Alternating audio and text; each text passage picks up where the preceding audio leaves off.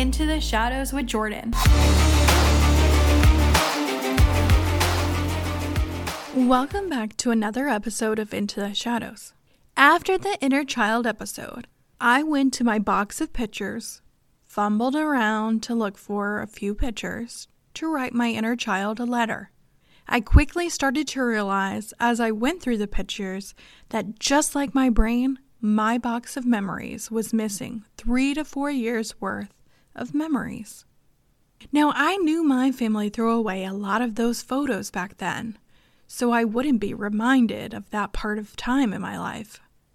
But I never stopped to realize how much this decision would affect me in the future. Here I am, finally looking for some sort of closure, and in a strange way, I can't have that closure.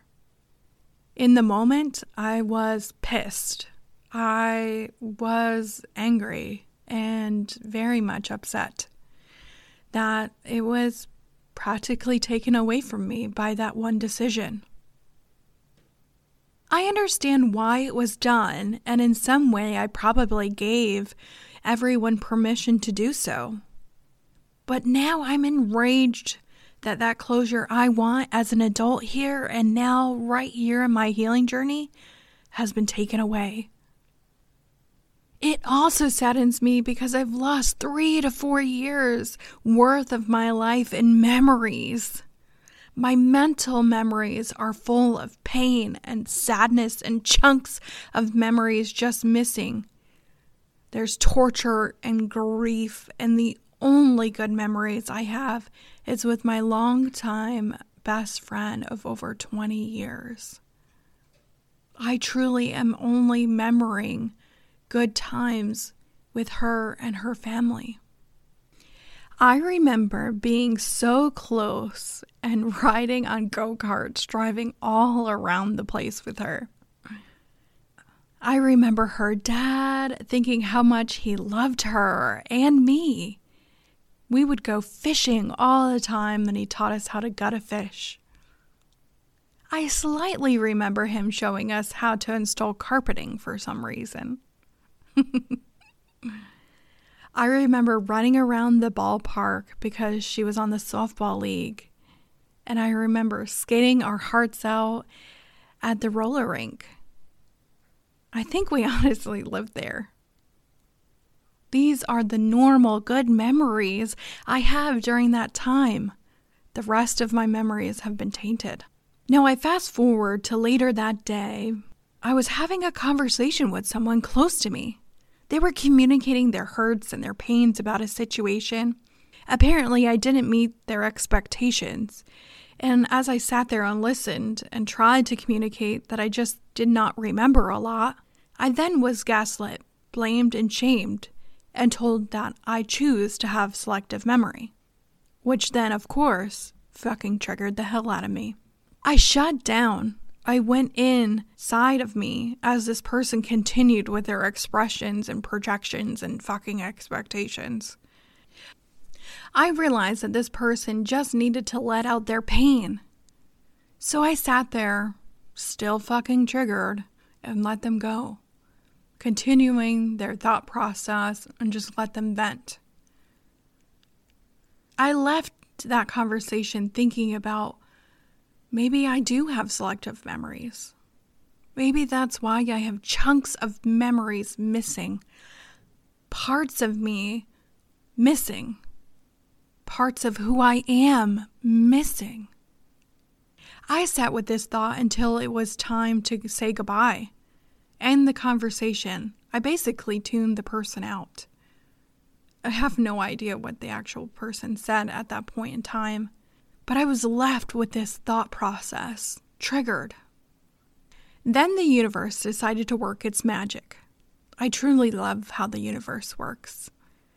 That friend, way long ago, my best friend of over 20 years, sent me a picture of me and my sister that she had just randomly found the message at first was just the picture, nothing with it. I replied, Oh my God, we were so little. And no reply. It was as if divine intervention was happening, and they just wanted me to see a picture of myself. I sat there looking at my big, goofy smile. I looked so innocent and such a child. I couldn't stay long in this thought because, you know, life, but it did light me up. It gave my big heart a beautiful smile to see my beautiful face. A week went by, and I finally got a moment on the phone with my sister, and we shared a beautiful, deep, heartfelt conversation about that time in our lives. Even though these conversations are deep and can be painful, I actually love talking to her about it. For so long, we pushed it away almost like it was taboo to talk about in our house. But as adults, we have a new sense of understanding about it all. And in some way, it almost brings us together on a deeper level.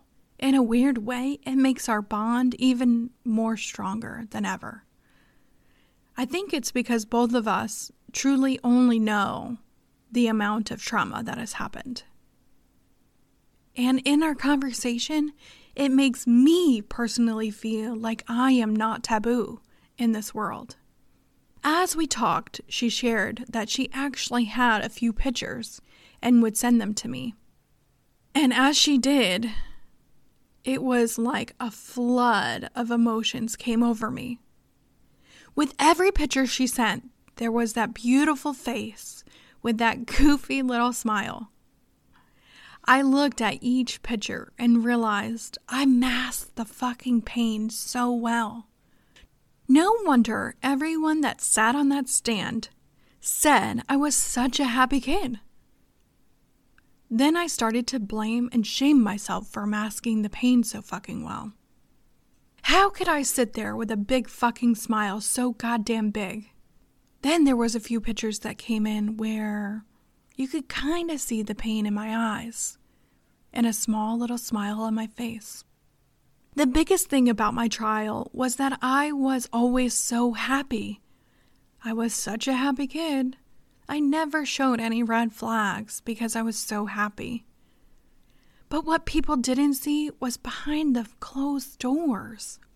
I fought many times not to go, but was told I had to. So when you see me happy at the gas station swap off, it's not because I was happy, it's because I had to survive. I then realized my masked smile wasn't something to blame and shame myself for. It was my armor, it was my shield, it was a way to fucking survive.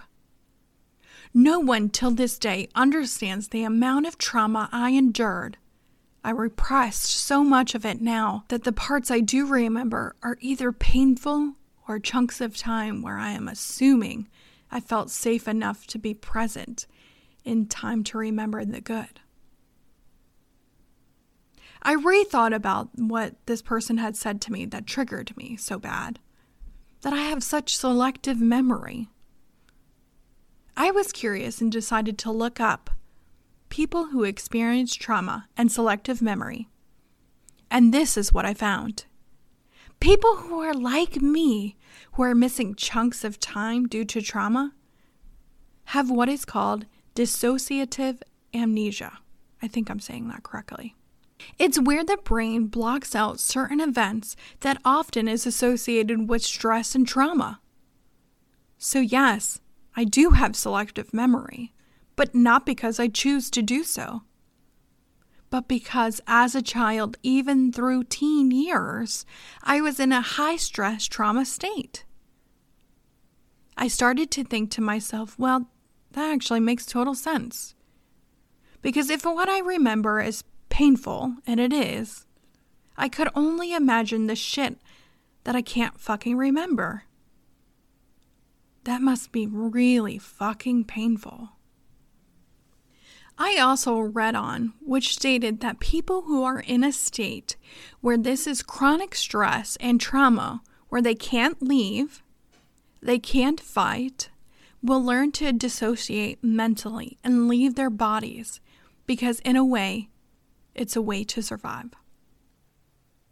So, knowing that I have selective memory in that time period isn't something I should blame or shame myself for. I did what I had to do to survive. Now, here is where some spirituality gets sprinkled in. In the spiritual world, there are what is called walk ins. Walk ins are souls that walk in at a certain point in time in your life. They're either contracted to stay in while your soul stays out for a certain period of time, or your soul leaves completely and a new soul enters for the remainder of the time. There is a part of me that wonders is that why we have selective memory? Could a walk in really make this happen? It makes sense to me. But who knows? Here is where I leave you at the end of this episode. My pendulum does confirm walk ins, and I've had a few. So if you have a pendulum or any kind of divination, and if you want to ask, ask. See what it says. But for now, I want to thank the soul that has come in during the most darkest of times in my life. I will never blame and shame myself for not having those memories or having selective memory. I thank that soul for being brave enough to take over a period of time in my life that I know I would never be able to endure.